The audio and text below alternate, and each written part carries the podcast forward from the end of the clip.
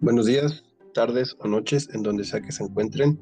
Mi nombre es José Zabalza. Sean bienvenidos al tercer episodio de su podcast Música y Libros, otra manera de viajar en nuestros días, donde ustedes ponen las letras y nosotros las notas.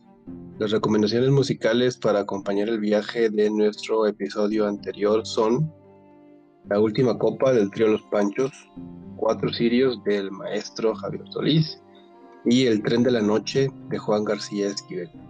Esta selección musical nos llevará a la década de los 60. Más o menos por esos años se publicó el libro del que hablamos la semana pasada esperemos que les guste. El episodio de hoy no tendrá invitado. En esta ocasión quise dar ese pequeño lujo de compartirles algo de mi biblioteca personal. Nuestro viaje será a través de noticias de la nota roja, sobrenaturales crímenes, detectives y ciencia ficción. Todo este cóctel de misterios es patrocinado por Bernardo Esquinca, nacido un 4 de enero de 1972 en Guadalajara, Jalisco, quien centra su obra en algo que podemos llamar novela policíaca de ciencia ficción u horror y ciencia ficción que convergen en relatos con tintes de novelas policíacas clásicas. Para hoy hemos elegido su novela La octava plaga, publicada en 2017. Ahora, mis estimados pasajeros, Tengan listo lápiz, papel, cámara fotográfica y una gabardina del color que prefieran. Abordaremos esta vez un bocho. Digo, estaremos un poco apretados, pero dado que acompañaremos a un periodista que busca resolver una serie de crímenes misteriosos, pues honestamente no se me ocurre un vehículo más ad hoc. ¿Abordamos? De los expedientes de Esteban Taboada, entomólogo del Museo de Historia Natural de Chapultepec, 24 de agosto. El insecto es inclasificable. Lo encontré mientras realizaba una caminata por los jardines del museo después de la comida. Los destellos de su color dorado metálico llamaron mi atención bajo el sol de la tarde. Lo capturé sin mayores dificultades. De hecho, podría afirmar que fue él quien caminó hacia mi mano y no mi mano la que lo atrapó.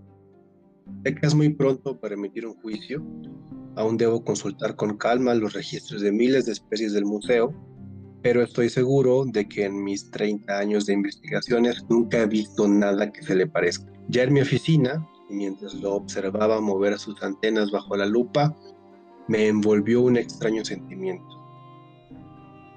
Una mezcla de nostalgia y excitación. Me explico.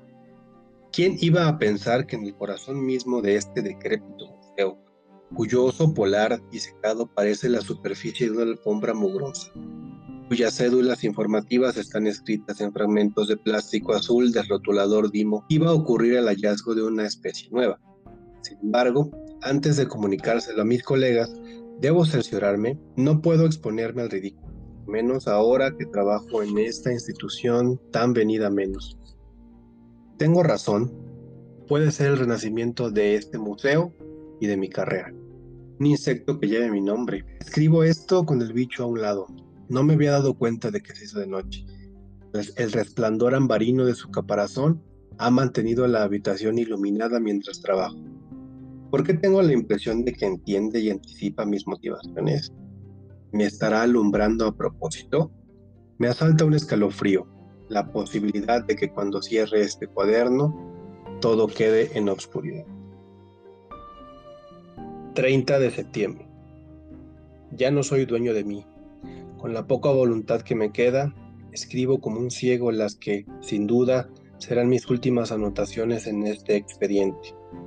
El insecto dejó de producir luz hace unos minutos y ahora lo escucho moverse en la oscuridad mientras lanza un chillido ominoso.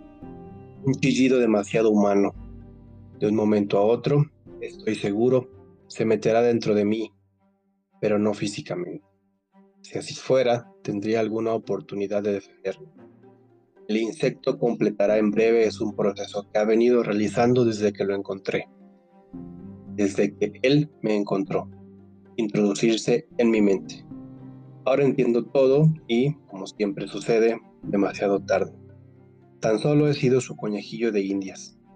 Solo me queda por decir que, para desgracia de nuestra especie, el experimento del insecto ha sido exitoso arrestan a mujer vampira en el centro. Semanario Sensacional, 11 de noviembre. Extracto de nota.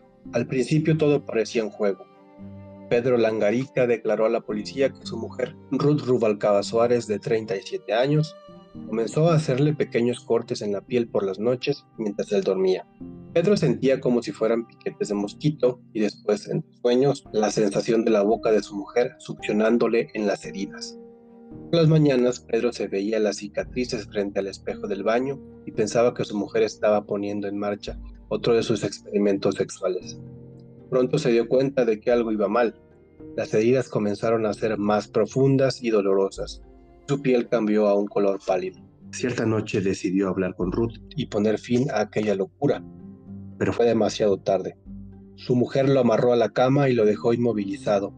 Pedro no pudo oponer resistencia sentía débil y en cambio Ruth mostró una fuerza y una vehemencia insospechadas.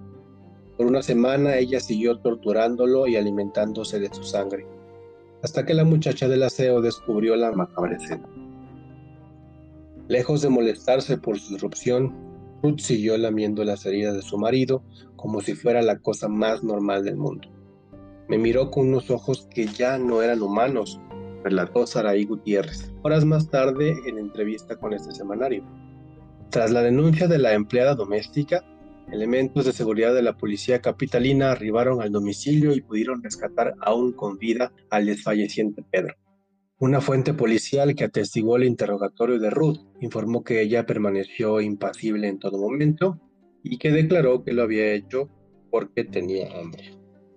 Estos fueron, queridos pasajeros, fragmentos de la novela La octava plaga de Bernardo Esquinca, realmente un autor mexicano que puede leer toda la familia, tiene una pluma muy, muy a gusto, es una lectura rápida, muy entretenida, muy, muy divertida si les gustan eh, la mezcla entre detectives, eh, crímenes, cosas sobrenaturales, ciencia ficción, a la mexicana, creo que este es el autor que deben de visitar.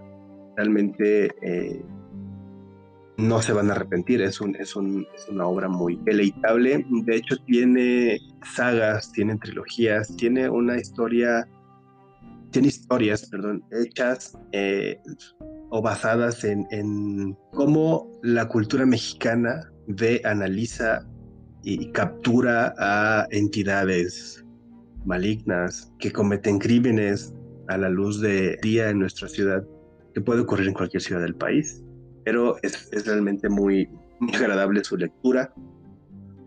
Bueno, pues con, esta, con estos pasajes de este libro damos por finalizado este, este viaje. Espero que no se hayan sentido incómodos en el pocho y espero también que se animen a, leer este, este libro y pues se sientan más ah, familiarizados con los personajes de Bernardo Esquinca y sobre todo en el pues por qué viajamos en un bocho el día de hoy.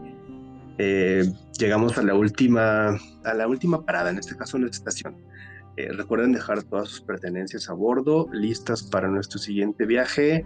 Les recomiendo que también traigan por si acaso una gabardina porque pues no sabemos cuándo nos pueda volver a tocar algún misterio con algún otro detective, la mexicana.